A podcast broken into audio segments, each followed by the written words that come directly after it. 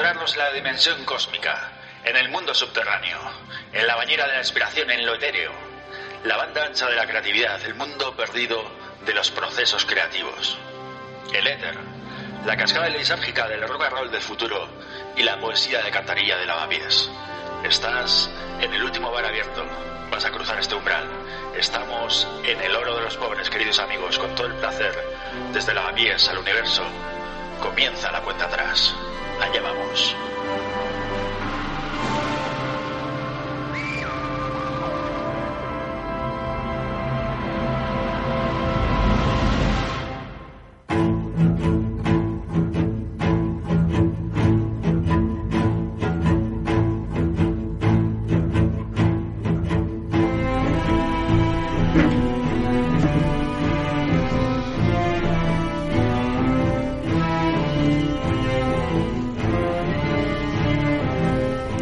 Tal? Buenas tardes. Estamos aquí en el, el Oro de los Pobres.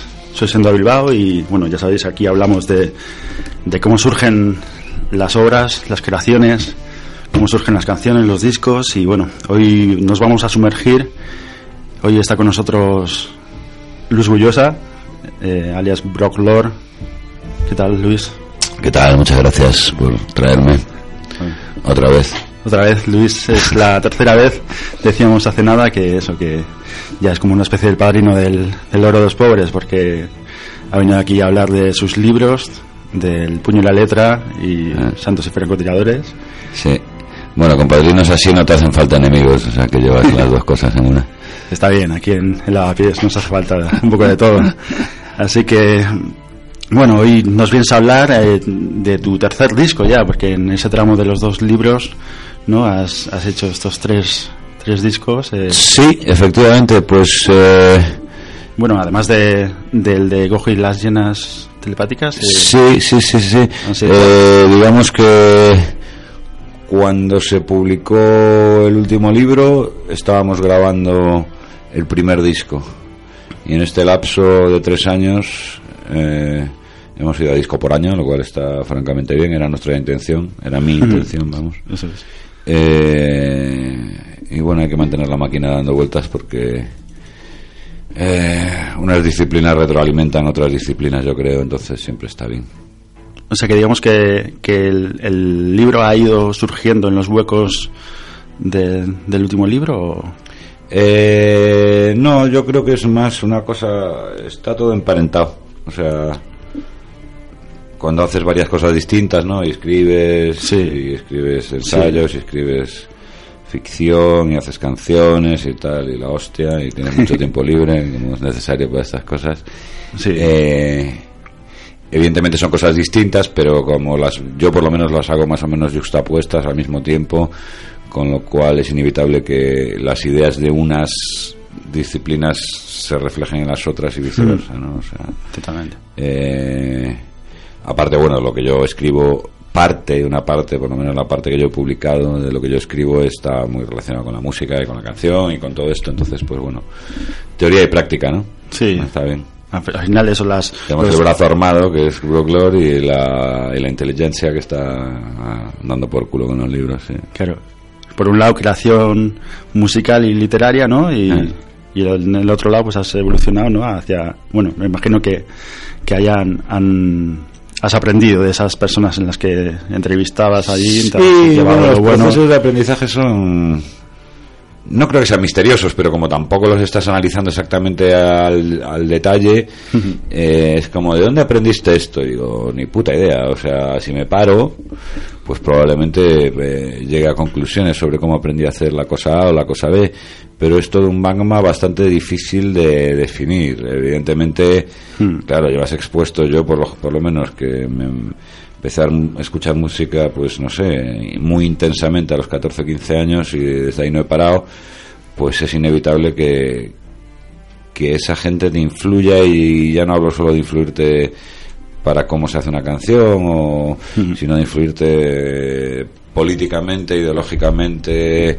eh, Como modo de vida Como y- modo de vida, sí. de sí. superación y autodestrucción. Sí, no, hombre, tú tienes que crear tu propio código, pero, pero bueno, eh, esto es toda una cuestión de mapas, ¿no? Es una, cuestión un poco de mapeado. O sea, a mí el arte me parece muy interesante porque la música en concreto, la música, o por lo menos la música rock, o la música rock y derivados, o la música marginal, o la música underground, como se la quiera llamar, es muy interesante porque funciona simbólicamente al mismo tiempo que musicalmente, es decir, eh, eh, hay mucho, es muy interesante la vida de por mucho que el, por mucho que el artista intente separar la vida de la obra, la vida y la obra son inseparables, ¿no? Con lo cual tú estás analizando no solo mm. la obra, sino también un montón de actitudes y de y de reinvenciones de la personalidad que esa gente lleva a cabo y que son muchas veces igual de importantes que la, que la obra que transmiten. Mm. Y la obra que transmiten a su vez está contando eso. Luego es un, eh, es un total, ¿no? O sea, esto que se dice de, no, es que los beats plantearon que la obra de arte total era la vida y tal. Bueno, esto se inventó mucho antes que los beats, ¿no? O sea, no creo que lo sepas o no lo sepas, ¿no? O sea, la, la, la obra es un a veces incluso una parte menor de lo, de lo que uno está planteando, ¿no? Aún así, eh, has tenido que, que inventarte un alter ego, ¿no? Para o, tocar tras tras esa capucha, ¿no? Tras ese eh, nombre de Brocklor. La gente tiende a pensar que las máscaras son para disfrazar cuando las máscaras son para mostrar. es decir, eh, las máscaras son un utensilio para poder mostrar con más claridad aquello que te cuesta mostrar de otro modo. Con lo cual eh, es muy discutible que los alter egos sean unas, un alejamiento de lo que eres. O sea, normalmente son una eh, afinación de lo que eres hmm. por dentro. Es decir, es más, eh, tú, tú me vas a conocer mejor a través del disco de Brooklyn que, que, a través de una, que a través de, si nos podemos ir a tomar unas copas y tal. Eh, el proceso, o sea, tú tardarías años en saber las cosas de mí a través de charlas de café que puedes saber a través sí, te has desnudado más en el disco lo que pasa es que el disco ah, eso es así lo que pasa y eso es así con todos los artistas es decir no el alter ego o sea Iggy Pop no es eh, James Osterberg claro es Iggy Pop sabes Sí. Es mucho más Iggy Pop que Dave Osterberg, que, que, Osterberg. ¿sabes? Es, es como. eso es el, la gente cree que se crean alter egos como quien crea una figura de ficción que no tiene absolutamente nada que ver contigo porque es divertido porque y normalmente es una cosa es una cosa que sale de una manera bastante natural además. Entonces eh, eh, la, ambigüedad es que cuando uno hace un crea un alter ego o crea un proyecto por ejemplo Brooklor y yo aparezco ahí pues como sea y tal y ese es Brooklor quién es Brooklor bueno un fulano. Eh, efectivamente es una afinación de tu propia personalidad pero es una afinación de tu propia personalidad que está eh, contada en código, porque el pop, como todo el arte, es un tipo de código. Entonces, si interpretas mal el código, tendrás una idea de mí que no tiene nada que ver conmigo, y si lo interpretas bien, tendrás una idea bastante refinada. De una parte de mí, claro, por supuesto. Entonces, eso es interesante, eso lo hablaba hoy con otro amigo, sí. con Javier Sanabria eh, es interesante lo marcado que es en el mundo del rock and roll y del pop y de la música moderna la creación del alter ego, ¿no? De lo que se suele llamar alter ego, que no es alter ego, porque alter ego es otro yo, y en realidad no es otro yo, es, más yo. Es la creación del yo, es la creación de la personalidad, es la creación de la. Decía Celaya lo de. El gran yo, ¿no? Como el gran sublime, este, como el, el Ziggy Stardust, el. Decía Celaya en un libro que estaba leyendo el otro día que es soledad es conciencia, ¿no? Eh, Soledad es conciencia y luego a través de la conciencia inevitablemente se va hacia la identidad. Eh, creo que el arte en general es un proceso, una de las cosas que hace es un proceso de soledad, concienciación, identidad. Eh, y eso es, muy interesante. Y por eso me, me es como, vamos a ver, eh, no, es que Bob Dylan en realidad es un tipo que se llama Zimmerman. No, no, no ese tío es, Bob Dylan, ¿sabes? Iggy Pop es Iggy Pop, no es, no es, es como una, no es ni siquiera una muda de piel, es una, eh, es una invención del yo para hacerlo más cercano a la realidad que el yo que se te ha dado cuando naces y que se te ha construido a través de los prejuicios familiares, las Sí, taras sí. sociales, etcétera, etcétera, que es siempre un yo extraordinariamente distorsionado. Por eso tenemos tantos problemas con él, ¿no? Claro. Digamos que es- lo, lo has dicho bien como un, un yo afilado, ¿no? Te, te quitas las, ¿no? Las, el follaje, todas la- las ramas que, no- que sobran Sí, un poco para, para que de te vean. síntesis. Es un proceso de síntesis. O sea, hay varias aproximaciones a la vida, ¿no? La, la síntesis probablemente es más masculina, el detalle es más femenino. Eh, la síntesis es complicada porque te dejas cosas atrás, efectivamente, y bueno. eh, Te concentras en cada- y cada, cada, cada, cada aproximación a la propia personalidad tiene sus ventajas y sus desventajas. Pero bueno, una síntesis es más fácilmente transportable, más fácilmente comunicable. Es interesante. ¿Te parece que escuchemos, ponemos I Am the Phantom Leap? ¿Te Claro. parece? Vamos a escuchar y ya nos ponemos, nos metemos en el ajo.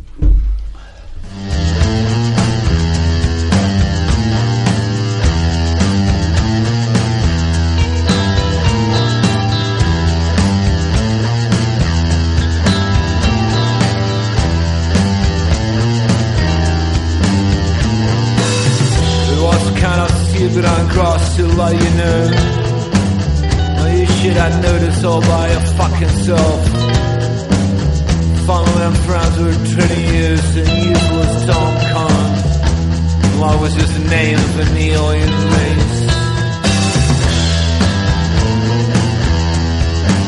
No sound with me. You can try now, find all the spare parts. Reveal yourself for a new self-inflected human hunt. You just stare at the sun, sisters stir, write a song with what souls can't.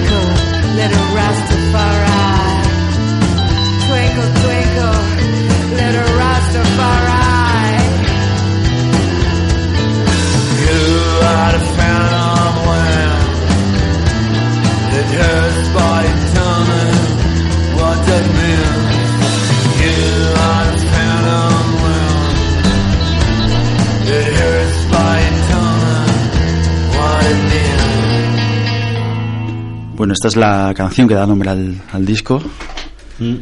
Curiosamente, ahora que hablábamos de la identidad, es una- un título que pueda, si lo quieres ver por ese lado, tiene, puede hacer referencia a la identidad, ¿no? El miembro fantasma, yo soy el miembro fantasma, que es el, el término para clínico para ese caso en el que se te amputa un miembro pero lo sigues, lo sigues, Ah, sí, esa es la- lo sigues sintiendo. ¿no? Que Creo que miembro- Phantom Limb en inglés, no sé si hay otro término exacto en, en castellano, pero vamos, viene a ser así. ¿Y por qué esta canción es el, el título del disco?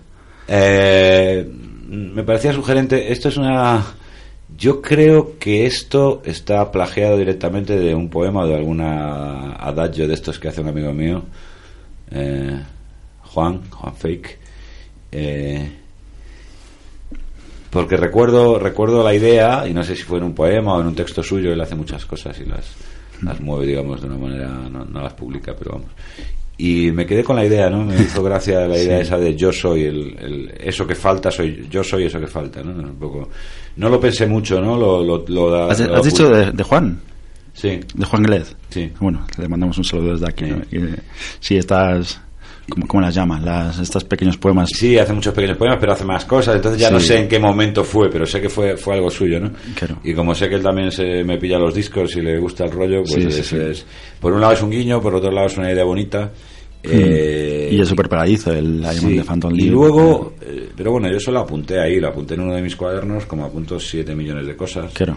Eh, luego la canción, es una canción, bueno, es una canción un poco atípica dentro del disco, porque es una canción bastante, un poquito más cañera, por decirlo así. Y.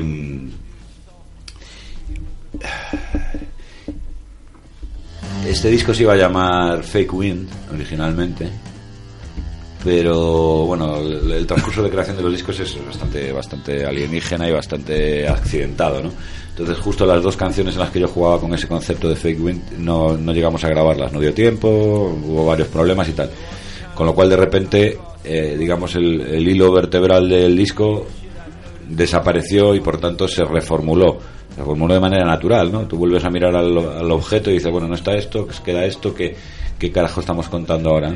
Y supongo que en ese momento de mi vida, que era un momento bastante alienado y bastante problemático, eh, el título definía algo sobre mí. No te sabría decir muy bien qué, pero desde luego me, me llamó la atención y se lo puse simplemente no hay una, o sea, eh, esto lo hablaba también hoy. eh, yo creo que todos los, musicalmente, vamos a centrarnos en, en los discos, por ejemplo, aunque podríamos hablar del arte Sí. más en, en Sí, vamos a centrarnos en tus discos. los discos. eh, yo creo que en general todos los discos de pop son conceptuales, todos, absolutamente todos. No hay ningún disco que no sea conceptual. O sea, concepto, el- la idea del Sí. disco conceptual. Tiene que haber una idea que una concentre todo. Sí, lo que pasa es que no siempre es un concepto prefijado de antemano. No siempre lo eliges- lo eliges tú del todo. Claro, ¿no? No, no es que tú te sientes con tu corte de enanos y digas, a ver, ¿de qué vamos a hablar ahora? ¿Vamos a hablar de la, la ausencia de la personalidad? No, no es así.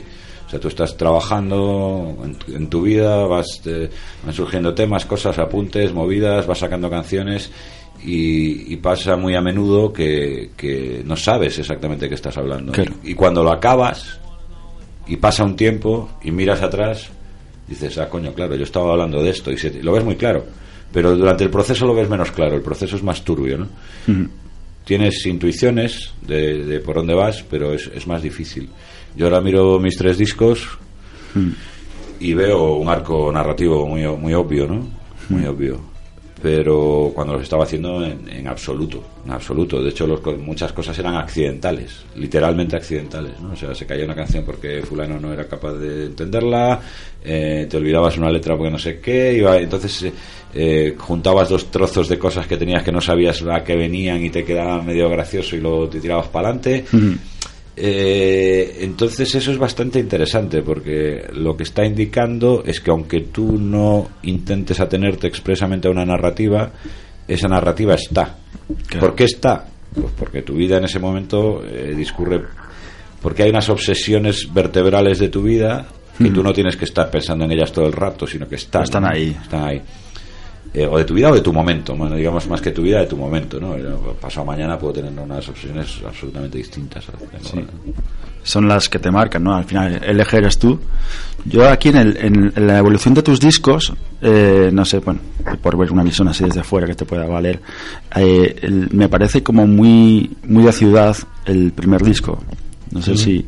En cambio, el eh, Nazgul 6 me parece como que hay mucha presencia del, del bosque, del, de la tierra, de... Bueno, hay una, hay una co- hay una cosa interesante que pensaba yo el otro día. Antes se lo iba a decir a Sanabria, pero se me olvidó porque tengo una resaca como un piano. eh, que es que. que el, el arte es extraordinariamente curativo, pero normalmente el arte que es curativo es el de los otros. Es decir, Sí. Eh, cua- cuando tú creas, por mucho que la creación pueda tener un componente de exorcismo, etcétera, etcétera, a mí por lo menos mi arte no me cura nada, ¿sabes?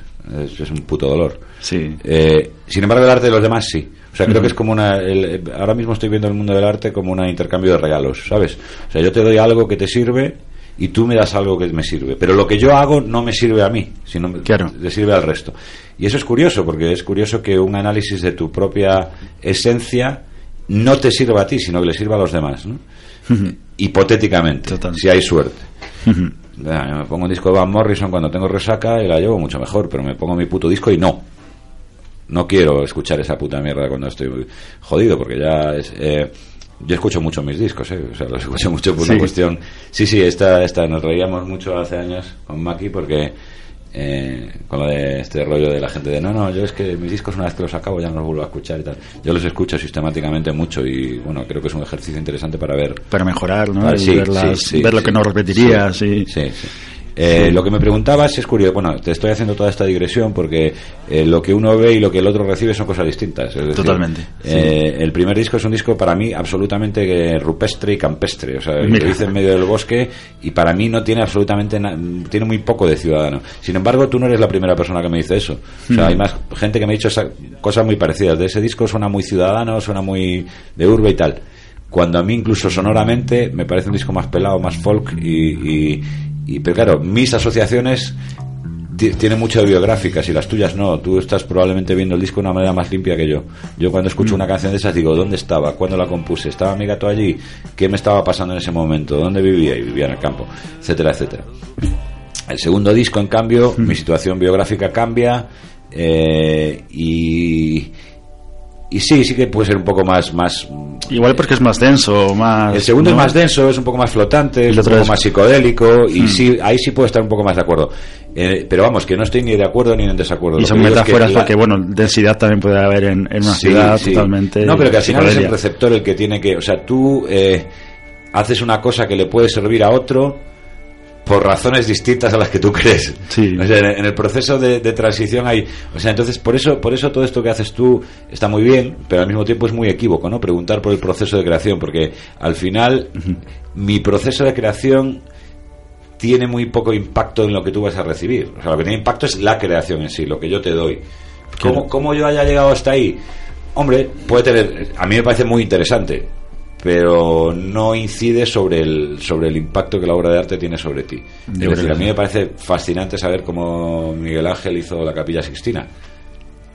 Claro. Pero si no lo sé, el impacto de la obra va a ser. Por supuesto, yo en ese caso lo separo totalmente. Claro. Hay, hay canciones absurdas que tienen- pueden tener procesos creativos súper interesantes y a la contra. Canciones espléndidas que igual tienen un proceso Entonces los muy imbécil. y, lo- y los procesos en, en mi caso son bastante variados, son bastante variados. O sea, al final esto es como una puta guerra de guerrillas, ¿sabes? O sea, porque no somos eh, John Lennon y tenemos 20 estudios a nuestra disposición y 400 músicos, ¿sabes? Claro. Somos gente con dos duros, vivimos en casas en no sé dónde, a veces tienes... Yo ahora mismo, no, ahora mismo en este mismo momento de mi vida no tengo ni siquiera...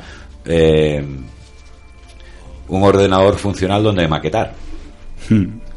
Con lo cual lo que estoy haciendo es tocar las canciones mucho para que no se me olviden. Hay otras épocas en que sí lo tenía, hay otras épocas en que no hay dinero, hay otras épocas que sí, hay otras épocas en que quieres grabar con fulano y fulano no está.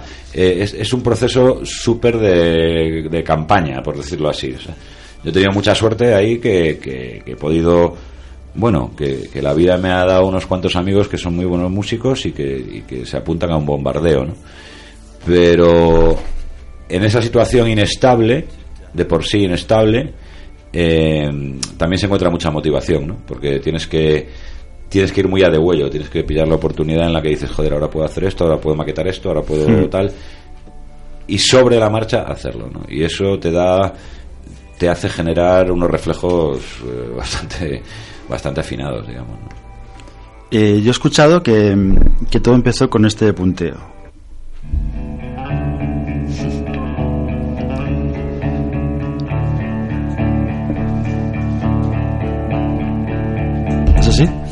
Eh, sí, sí, es así. Eh, esta, yo esta- esto fue, a ver, la- esta canción es la primera canción que yo compuse para Brooklyn, que yo no la compuse ni siquiera para Brooklyn, la compuse para mí, pero era una canción que estaba muy fuera de la órbita. Yo tenía una banda punk en aquella época, sigo teniéndola, aunque está hibernada.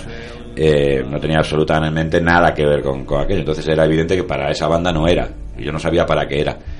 Y era una época en Madrid, justo antes de irme de Madrid, eh, probablemente a principios de 2014, primavera de 2014, no sé. Y, y estábamos cacharreando con unas afinaciones en reabierto, que es la afinación que usa um, Kid Congo Power y muchas crans. ¿no? Y que bueno, te das- yo no toco la guitarra una mierda, o sea, toco muy mal. Aunque en ese disco, aunque en esa, en esa canción hay- una de las guitarras es mía, que es la única vez que he grabado una guitarra en mi vida. Y, bueno, te da, te da una cierta facilidad, el reabierto para hacer algunas cosas y tal, si eres así un poco imbécil como yo con la guitarra en la mano. Y hice esa canción que me gustó mucho y la, y la efectivamente como no tenía para grabar la tocaba y la tocaba y la tocaba para que no se me olvidara. Y supongo que a mí me- esa es una de las canciones que que sí que creo que hay una deuda con, o sea, me recuerda bastante a, a los Angels of Light. O sea, yo escuchaba mucho a Michael Gira en aquella época. Y, y sí recuerdo estar haciendo la canción y diciendo, esto suena a este rollo. No, no, no hay nada malo en reconocerlo, ¿no? O sea, a mí me gusta mucho el título ese del disco de Dylan, el de Love and Theft, Amor y Robo, ¿no? Que creo que son las claves de la evolución artística, ¿no? O sea, robar. Hay otra frase que dice, eh, ¿cómo es? Eh, el talento copia, el genio roba, ¿no? Bueno. Pues es, es, es robar y, y amar, ¿no? Al mismo tiempo. o sea, ¿no? Y utilizar y reutilizar y cambiar y mutar. Y todo eso me parece totalmente lícito y, y que es parte del, del proceso. Eh, y sí, sí, sí fue la primera. Y curiosamente acabó siendo, sin embargo, la canción de cierre de... Hice esa y otra que se llamaba House with No Name, Hmm. que está en las maquetas, pero que nunca llegué a grabar y que me dio pena porque era una canción muy sintomática de aquella época, ¿no? Que era una época más luminosa. Y yo me quería ir de Madrid, nos, nos fuimos, de hecho, y tal. Pero bueno, se te van quedando canciones atrás, es una pena, eso es una... una- Pero sí que es cierto, ¿no? Que hay una influencia de Michael Gira en el primer disco En esta canción notable. sí, en alguna otra también. Yo estaba muy... Durante la composición del primer disco, que duró tiempo, porque no era una cosa que yo tuviera planeada, iba haciendo canciones y tal. Ahora sí ya lo enfoco de otra manera, pero... eh, yo recuerdo, no obsesionarme, pero interesarme mucho por los músicos técnicamente muy, muy limitados, ¿no? Sí. O sea, con gente que hace canciones con dos acordes y que tú sabes positivamente que ese tío no toca muy bien. Porque yo he visto tocar la guitarra Michael Gira en directo y toca muy mal. O sea, para lo que hace lo hace bien, hace bien lo que hace, pero no, no, no es un guitarrista, es un tío muy limitadito. Y igual que te digo esto, te digo Bill Happening, o te digo Half Japanese, o te digo... Sí, es gente que, gente que, que al menos de- algunos muy- decide, decide al menos tener poco Sí, son instrumentación. limitados y otros mm, no son tan limitados, pero bueno, porque Half Japanese luego escuchas cosas y dices... "Hostia, para que se este- centren en ellos, ¿no? Eh. En las, en las letras. lo que Pero sea. entonces yo, la, la pregunta era, tú cogías una canción que te parecía compleja y que te parecía muy hermosa y que tenía... Y, y la analizabas y decías, coño, estos son dos acordes, dos acordes, todo el rato. Y ya, ¿cómo se consigue con dos acordes hacer una cosa compleja, eh, rica, Hmm. eh, variada, original? eh, y se hace, ¿no? Es muy interesante. De hecho, en las maquetas tengo una versión también de Death in June, que son otra gente que hace cosas súper básicas. Tengo una versión de Beat Happening de una canción que se llama Indian Summer, que es muy bonita. Bueno, en el Bandcamp, si alguien sí, quiere yo entrar en el Bandcamp, sí. hay una, una de las carpetas que se llama Demons, que son Sí, simplemente... yo voy- escuché la de Indian Summer que decías. voy cargan- cargando todas las versiones, o sea, todas las, perdón, todas las maquetas que hago. Por si alguien quiere ver, porque luego es, es bonito comparar cómo es la canción en maqueta y cómo es la canción final, ¿no? Siempre está el típico tocacojones que te dice que las maquetas son mucho mejores, ¿no? Que es- Claro, sí, sí, suele pasar. hay uno, uno de cada cuatro en el mundillo prefiere las maquetas. No sé si es una, si es un tic, si es una, no sé qué, no sé qué es. Igual hay algo bruto ahí, ¿no? Que se queda que. Sí, que sí, bueno, su- la- el, el- el underground tiene una cierta creencia por lo, sí, por las cosas en bruto, por lo roto, por lo amateur, por lo, eh, bueno, yo la entiendo, pero creo que también hay que, bueno, si consideras la, la canción como una entidad viva, ¿no? Eh, eh, parte de la maqueta, luego está todo el proceso de refinamiento, luego está el disco, luego está el directo, hipotéticamente. Entonces, bueno, es, yo creo que es interesante ver, ver, ver todo, el, todo el lapso, ¿no? Porque tú, ¿cómo, cómo empiezas? ¿Cómo... Me has dicho antes que escribías en, en cuadernos, yo, yo los he visto por ahí. Eh, ¿Cómo empieza una canción de de muchas ¿Cómo? maneras. Eh, muchas veces se me ocurre en la calle. Hmm. O sea, voy canturreando, yo canto mucho por la calle, la gente te mira muy raro porque la gente ya no, debe ser que ya no, no cantamos tanto como antes, ¿no? Voy canturreando, voy tal, me invento todo tipo de chorradas, me invento canciones para niños, me invento... eh, sí, sí, fuera coñas, o sea, bueno, para niños. Son un poco oscuras, pero son, pero son así, sobre el modelo de las canciones para niños. En todo caso, tú vas por la calle y de repente tienes una melodía y dices, coño, esta está bien. O una melodía de voz, o una con letra, o una melodía que podría ser un instrumento, ¿vale? Entonces, ¿qué hago? Pues normalmente, porque es un coñazo ir cantándola hasta casa para que no se te olvide, pues la grabo con el móvil o lo que sea, yo voy allí y, y, la- y le pongo por lo menos un par de líneas de letra para fijarla, digamos, ¿no? Como si fuera un fijador. Pero ese es un caso. O sea, otro caso es que esté en casa y se me salga una letra, y a lo mejor me sale una letra kilométrica sin música. Que esas son las más problemáticas, porque al estar escribiendo muy libre, eh, luego tienes que encajarlo y tal, ¿no? O sea, en el disco último hay un par de temas que tú sabes, eh, House of the Sun y, y Hands on the Table, por ejemplo, son temas circulares Sí, claro. un poco como sin principio ni fin, porque era esa letra era muy difícil de encastrar en un concepto pop, ¿sabes? No tiene corte, estribillo, tal. Más como un Spoken Word. Sí, lo que te lleva a un- una cierta experimentación. De hecho, eh, yo recuerdo que con House of the Sun eh, la gente en el estudio pues no sabía qué carajo hacer. Y era difícil definir esa canción. Y de hecho quedó una cosa que a mí me gusta mucho, pero que es, es un poco flotante, ¿sabes? O sea, está, está, está bonita a la viga, pero... eh, ese puede ser otro caso. Eh, a veces eh, funcionas como un collage. Yo recuerdo tener dos trozos de canciones, dos canciones distintas, que iban a ser dos canciones distintas, y, y a última hora decir, espera, pum, y pegarlas en el programa de ordenador que estaba trabajando y hacer la que abre el disco anterior, que no me acuerdo, Nazgul 6. Nazgul 6 eran dos canciones. Tú la oyes y no Dos canciones con sus melodías Eran dos canciones diferentes. distintas. Eran dos canciones distintas en embrión, no estaban desarrolladas. Eh, Eran hermanas. Eso es, sí, es, no, eso es, eso es también un poco de pragmatismo, ¿no? De decir, hostia. De hecho, lo que pasó es que me quedaba mm, solo un día, porque se iban a llevar el ordenador donde yo hacía todo esto, y tenía que acabar esas canciones. Y dije, a tomar por culo, en vez de hacer dos hago una, las mezclé. O sea, es casi una macarrada, ¿sabes? Es decir, funcionó, funcionó. Entonces, eh, la pregunta de... Yo no sé si hay algún creador que te, que te responda esto. Tú, tú me dirás, ¿no? Que te diga, no, no, yo siempre hago las cosas de esta Pocos, manera". muy pocos. Yo lo que sí te puedo decir que siempre hago es lo de los cuadernos, ¿no? Eh,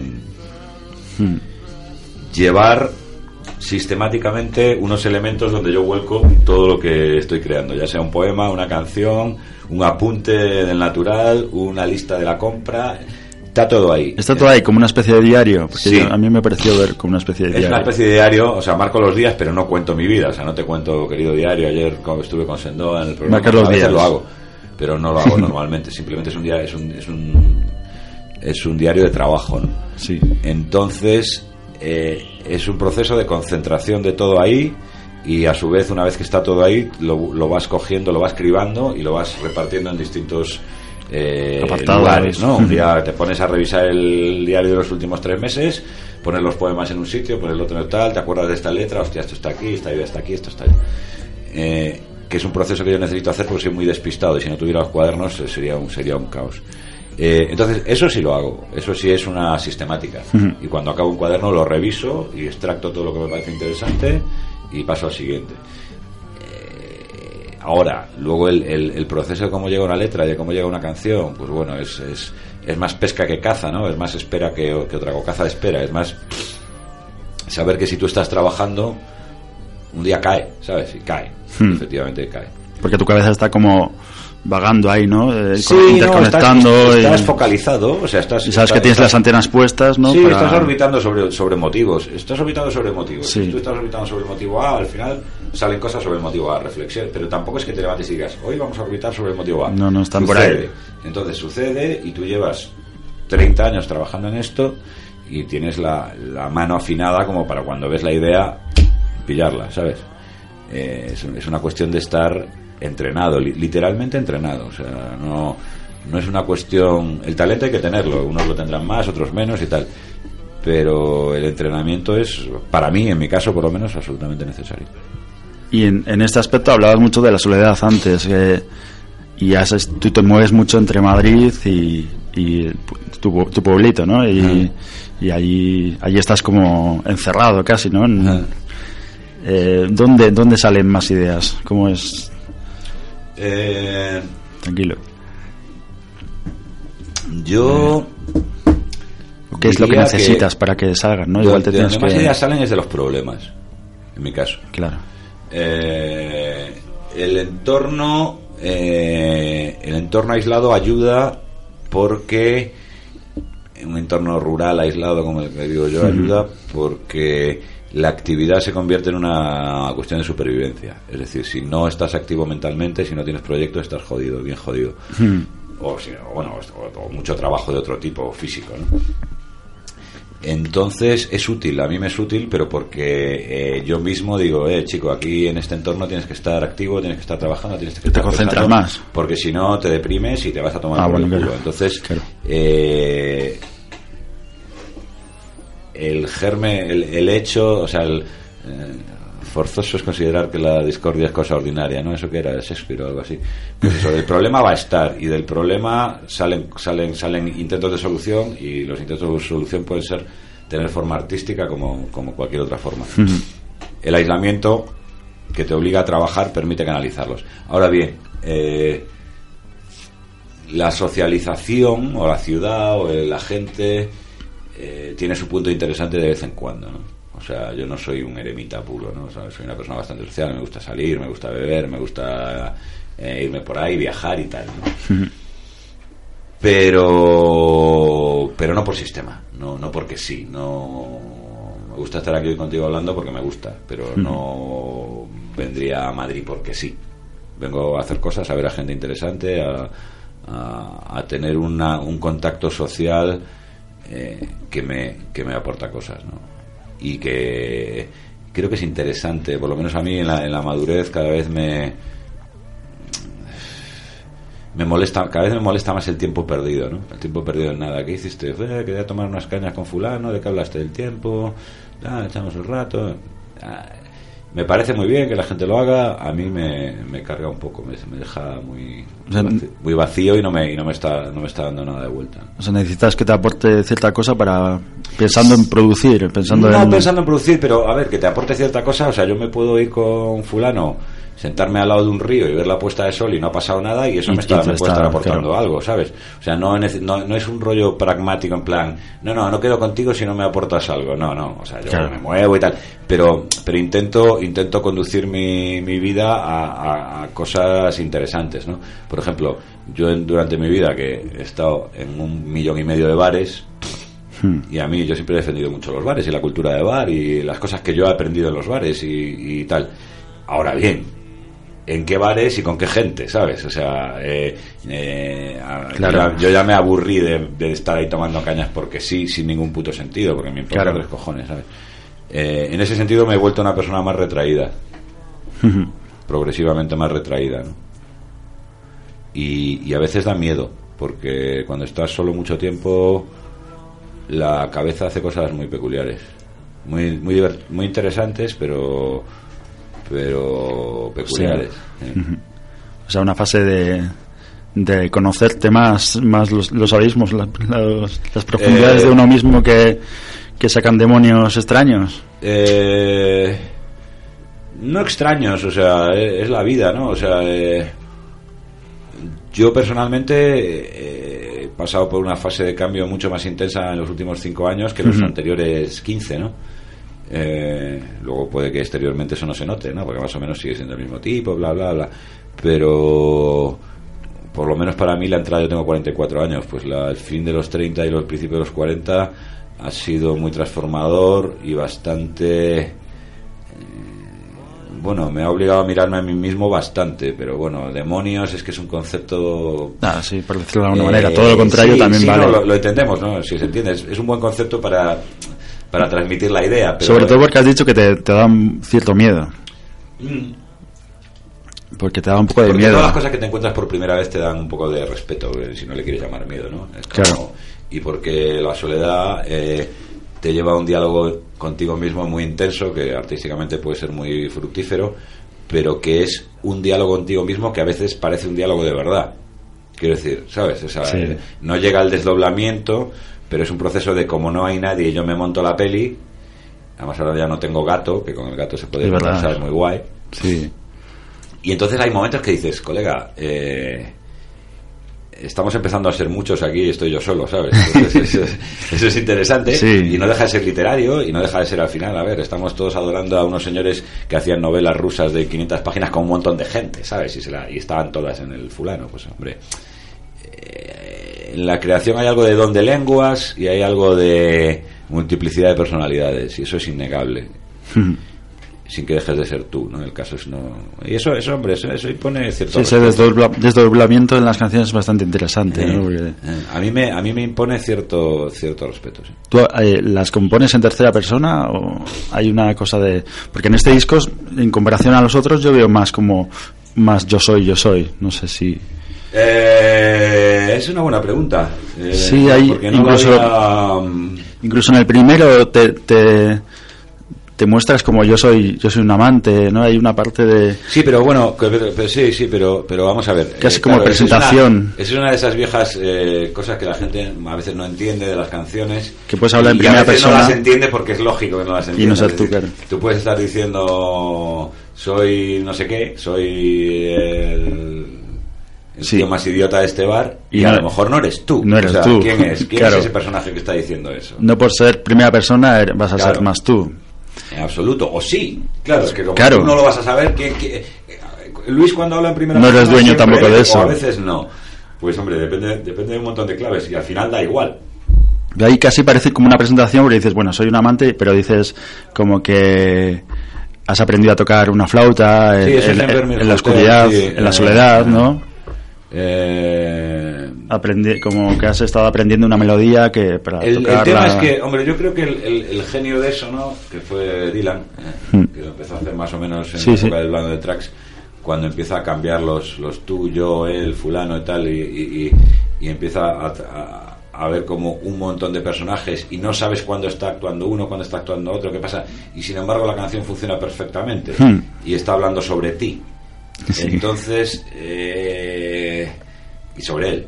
Entonces, eso yo lo hago bastante, no lo hago, no sé si lo hago conscientemente, pero lo hago bastante, no sé, pongo personajes, o fulano dice, o ella dijo, o tal. Caso es muy equívoco si intentas. A ver, ¿cómo lo explico? Si tú coges la canción e intentas eh, descubrir una verdad exacta sobre la que esa canción está hablando, eh, eh, es decir, dices, ¿y por qué Luis dice aquí esto? ¿Qué está queriéndome decir?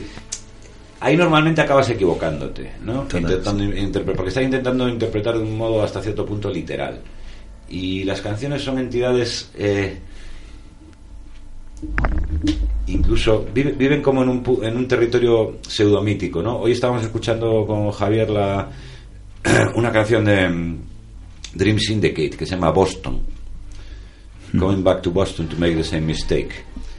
Eh, los americanos hacen una cosa muy bien, que es que hablan de Boston, pero no es Boston. O sea, crean un territorio literario, eh, eso que eso que, que- que es muy típico, ¿no? De, no, Gabriel García Márquez crea este territorio mítico que no existe. Pues ellos lo hacen, pero con un territorio que sí existe, ¿no? Están hablando de Boston, pero bueno, eso es, es- es- es al mismo tiempo un símbolo, un concepto, una metáfora y, y Boston, ¿sabes? Sí, sí, sí. Entonces, claro, es es- es súper potente, ¿no? Eh, yo, por ejemplo, en el Vermeer Hotel, que el Vermeer Hotel es un hotel que evidentemente no existe, ¿vale? Eh, donde vive el diablo es en la habitación de arriba y toca la flauta y tal, ¿vale? Sí. Eh, yo ahí estoy haciendo otra cosa, que es por ejemplo la que hace Dylan también cuando hace, por ejemplo, en el, en el Desire, hay una canción al final que se llama Black Diamond Bay. Está basada en un libro de Conrad, creo que es en Victoria o uno de estos. Pero bueno, crea esos, esos, esos mundos como eh, alterados que no son de la realidad, pero que están, están refiriéndose a la realidad. Entonces tú tienes que, que- que tomar las canciones muy delicadamente como ese conjunto de, de- de cosas complejo que son, aunque sea una canción de tres minutos, ¿sabes? Si quieres analizarla, hay un montón de capas y un montón de significados y un montón de cosas y no es simplemente ah ahí Luis está hablando de mí ves ahí donde pone no sé Mm. qué ese soy yo porque él me Sí. odia y entonces me ha puesto con Sí. no no es, no es no es tan simple ¿no? Entonces un montón de las afirmaciones que puede haber en mis canciones que digan eh, soy no sé qué o soy no sé cuánto puede ser perfectamente de Cualquier cosa. de un personaje. Otras pueden ser mías, pero son mías realmente. O son una cosa que a mí me hubiera gustado decir, o son una cosa que yo hubiera podido decir si yo fuera de otra manera, o son una cosa que yo hubiera podido decir si viviera en el Vermeer Hotel. O sea, Oh, sí. eh, claro, entonces, la- entonces eh, el, el intento de rastreo asegura que te pierdes. Tú no tienes que rastrearlo, tú tienes que recibirlo, ¿no? O sea, tú tienes que recibirlo y decir, ¿qué cojones me está diciendo esta canción de mí? Porque es lo que Claro. me parece lo lógico. Yo cuando escucho. Porque esa canción está hecha para eso. No pienso si el tío se estaba divorciando. Ya sé que se estaba divorciando. Y que odiaba a su mujer en ese momento, es obvio. Pero yo digo, que esta puta canción, ¿qué me está diciendo de mí? O sea, ¿qué me está diciendo? ¿Qué, es- qué me está contando a mí? Eh, si dice she said o I said o. o- Da igual. Entonces, en este as- aspecto que, que en el que tú ya estás escribiendo y estás haciendo una canción, me imagino que no lo piensas en eso, pero hay un- una parte de tu cabeza que está pensando en cómo lo va a escuchar esta persona que está a mi lado o este grupo No. de personas que están en, No. yo que sé, en Madrid o en mi No familia. jamás, no lo pienso jamás. Soy lo suficientemente egoísta como para no pensar eso. Muy bien. No lo pienso, no lo pienso. Eh, eh, además, lo- me lo acabas de preguntar y digo, coño, pues no, Sí. no, jamás lo pienso. De hecho, si lo pensara, habría muchas cosas que no diría. Porque inmediatamente pensaría, uy, esta persona que tengo aquí al lado, que es así, asá, va a pensar que esto Claro, decir estás tal, condicionado de- otra manera. por tu público, ¿no? Pero Y entonces, hombre, alguna vez lo he pensado. Alguna vez he pensado y digo, Claro, esta canción le va a encantar a esta donde persona, pone pero- este fulano es un hijo de puta, la voy a quitar porque no. te autocensura. Pero No, no, no, no. es autocensura, es que a veces hay cosas que no hay que decir. No es, no, porque, Ya. porque no tiene No, ningún no, no. puto sentido. Pero no, no lo pienso, no lo pienso, no lo pienso. Y de hecho, como trabajas en ese, como, como con un pie en la realidad y otro pie en este territorio simbólico, es una, es una sensación muy guay, porque es como que todo está permitido, ¿no? Es- tus posibilidades expresivas son las que te dé la gana, literalmente, ¿no? Y si consigues estar en un canal, eh, digamos, más, o sea, afinar esas sensibilidades es, es muy, es muy, es muy interesante. Pero no, yo escribo las canciones, me gustan, las grabo y, y ya está. Eh, soy extraordinariamente poco o sea, jamás me he parado a pensar, oye, esto le gustará. Por ejemplo, este disco a mí me parece un disco muy pop. Entonces, Sí, cuando grabas el disco ya lo acabas sí. y dices, coño, es un disco muy pop, esto seguro esto le podría gustar a un montón de. Esa reflexión la hago, pero la hago ya cuando el disco está acabado. Sí. No mientras estoy, no digo, ahora vamos a hacer canciones pop, porque claro, eh, a mi madre le gustan las canciones pop, entonces para que esté contenta y Mm, no o va que a funcionar un mejor en Madrid tal. Pues, no, no, no, no. No sé a qué se debe, supongo que habrá gente que... que, que- Me imagino creo que sí, hay que gente hay. que planea eso y bueno, Sí. la música pop comercial siempre se ha enfocado así, ¿no? Muy- bueno, una parte de la música pop comercial, muchas veces muy buena, ¿no? De los Beatles o lo que sea, o sea, vamos a hacer un... Vamos a hacer hits, ¿para quién? No, porque hay ¿Cómo? gente que inconscientemente pues, se imagina, bueno, pues estoy cantando para alguien o tal. Tú estás, tú estás cantando para ti y... No me imagino, creo que es, pero que es un, que es un, un- un- un problema de vanidad mío. Sí. O sea, creo que soy tan vanidoso que ya supongo que todo el mundo va a estar ahí, o sea, que no me ponga a pensar en... O sea, soy... eh, A ver, no es que sea una persona excepcionalmente vanidosa, creo que en la, en la vida normal soy normal. No, pero en, en la creación del Pero en la disco, creación en la creación como, de... Yo estoy trabajando para que esto sea la hostia, y como Claro. sea la hostia, ya tendréis, ya, ya, ya, ya, ya os impactará, no me voy a preocupar ahora de pensar en quién, cómo, cuándo, ¿sabes? Lo cual luego, por, por supuesto, es totalmente incierto, ¿no? Porque uno llega al nivel que llega. Yo creo que a mí me gusta lo que hago, me gustan las canciones que hago. Tampoco voy a ir pretendiendo que soy, eh, ¿sabes? Eh, John Cale, no soy John Cale, ¿sabes? O sea, John Cale No la hostia, yo no. O sea, estamos en, en plano. y dice- Pero cuando tú trabajas, cuando tú trabajas no puede haber nadie mejor que tú. O sea, tú eres el, el- el tío que está haciendo esa canción. Con lo cual no puede haber nadie mejor que tú porque nadie puede hacer esa canción, solo la puedes hacer tú. Y es ese nivel de ego necesario, en mi caso, para hacer estas cosas, porque si no, no las haría. Si no me podría pensar, guau, es que tengo una voz así medio chunga, guau, es que no toco muy bien el bajo, uf, no sé y tal, me da palo salir a tocar delante de gente. Si te pones así, te quedas en tu puta casa. Claro. O sea, En ese aspecto me parece interesante que eh, el primer disco, cuando lo, lo mostraste, dijiste que era un, un record project. Una cosa que solo se iba a escuchar en, en CD, ¿no? En, en el disco. En Sí, el- sí, fue y, y lo fue. Y lo fue, Y el segundo también lo fue. Y este lo fue hasta que el otro día eh, hicimos dos o tres conciertillos allí. Eh, pero de hecho estamos haciendo conciertos donde no tocamos canciones de ese disco, sino canciones nuevas. O sea que en realidad esos tres discos... Mi mi idea era que fuera un recording project. O sea, era, project. era- era un recording project. De hecho era un una cosa lateral. Yo tenía mis bandas, tenía mis cosas, tenía mis libros. Y empecé a hacerlo como una cosa lateral que se ha ido convirtiendo progresivamente en una cosa más central ahora le he hecho mucho más tiempo y me parece, me enriquece mucho más de lo que yo pensé en su momento, ¿no? Yo lo, lo empecé como, bueno, vale, tío, tenemos estas cancioncillas, están graciosas, vamos a ver qué pasa. Y Sí. ahora, sin embargo, me, me, me interesa más. También puede ser que, o sea, no sé si, si lo que tienes pensado tocar o lo que habéis tocado en directo es con la, con la misma banda. No, no. no, no, no. No, lo que estamos haciendo en directo es una cosa muy como muy recoleta, muy, o sea, somos un bajo, guitarra y una armónica, en algunos casos una segunda, una guitarra acústica más, o sea, somos tres. Y es una cosa eh, muy alejada de este disco. Este disco está producido, tiene, está producido de puta madre, por cierto. Está tiene muy bien, sí. sintes, tiene dos guitarras, tiene eh, percusiones añadidas, tiene baterías, tiene dos voces. Eh, esto es como, no, no, no, por, Tiene dos bajos. No, no, No, tiene ah, dos voces, tenía tiene, tiene- un, tiene un bajo nada más, ¿no? Ah, vale. No sé si en alguna canción hay un segundo bajo, puede ser. Me había parecido, sí. El tema es que como eso no lo podíamos hacer, Claro. o sea, o lo re- replicar eso implicaría muchísimo dinero, muchísima gente, muchísimo... sí, ahora mismo no será es imposible. Y cada uno, que cada uno también está en una punta de, Claro, del mundo. entonces ¿no? hemos ido a lo contrario. Dije, ah, pues mira, cara, yo tenía, tenía un concepto por ahí que me habían ofrecido. Dije, pues lo hago solo. y en vez de solo, pues lo estoy haciendo con esta gente, pero suena muy, digamos, muy, no muy pelado, pero muy sintético, sí. Ujú. Más crudo, igual. Sí, más crudo, más, más, en, más, la más en base, ¿no? Más, más, más un poco parecido quizá a como sonaba el primer disco, pero con más, con más desarrollo de guitarras.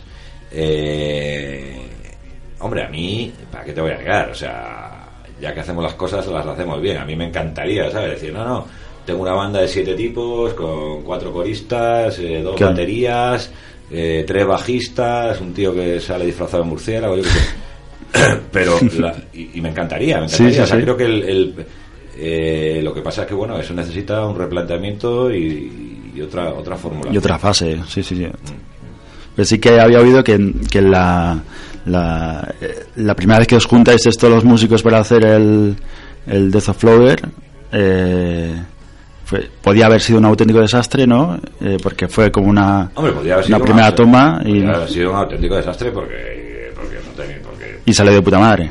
porque, hombre, no- nosotros sí nos conocíamos personalmente, pero ya. Pero no habías tocado juntos, no, sabía, no sabían por dónde podías venir No tú. dónde venir. Yo creo que en aquella en aquel caso ni siquiera les mandé las maquetas previas o igual sí alguna, pero bueno, muy Se encontraron todo el pastel allí. En, Claro, lo que pasa es que hombre, son gente, son gente con recursos. son gente buena.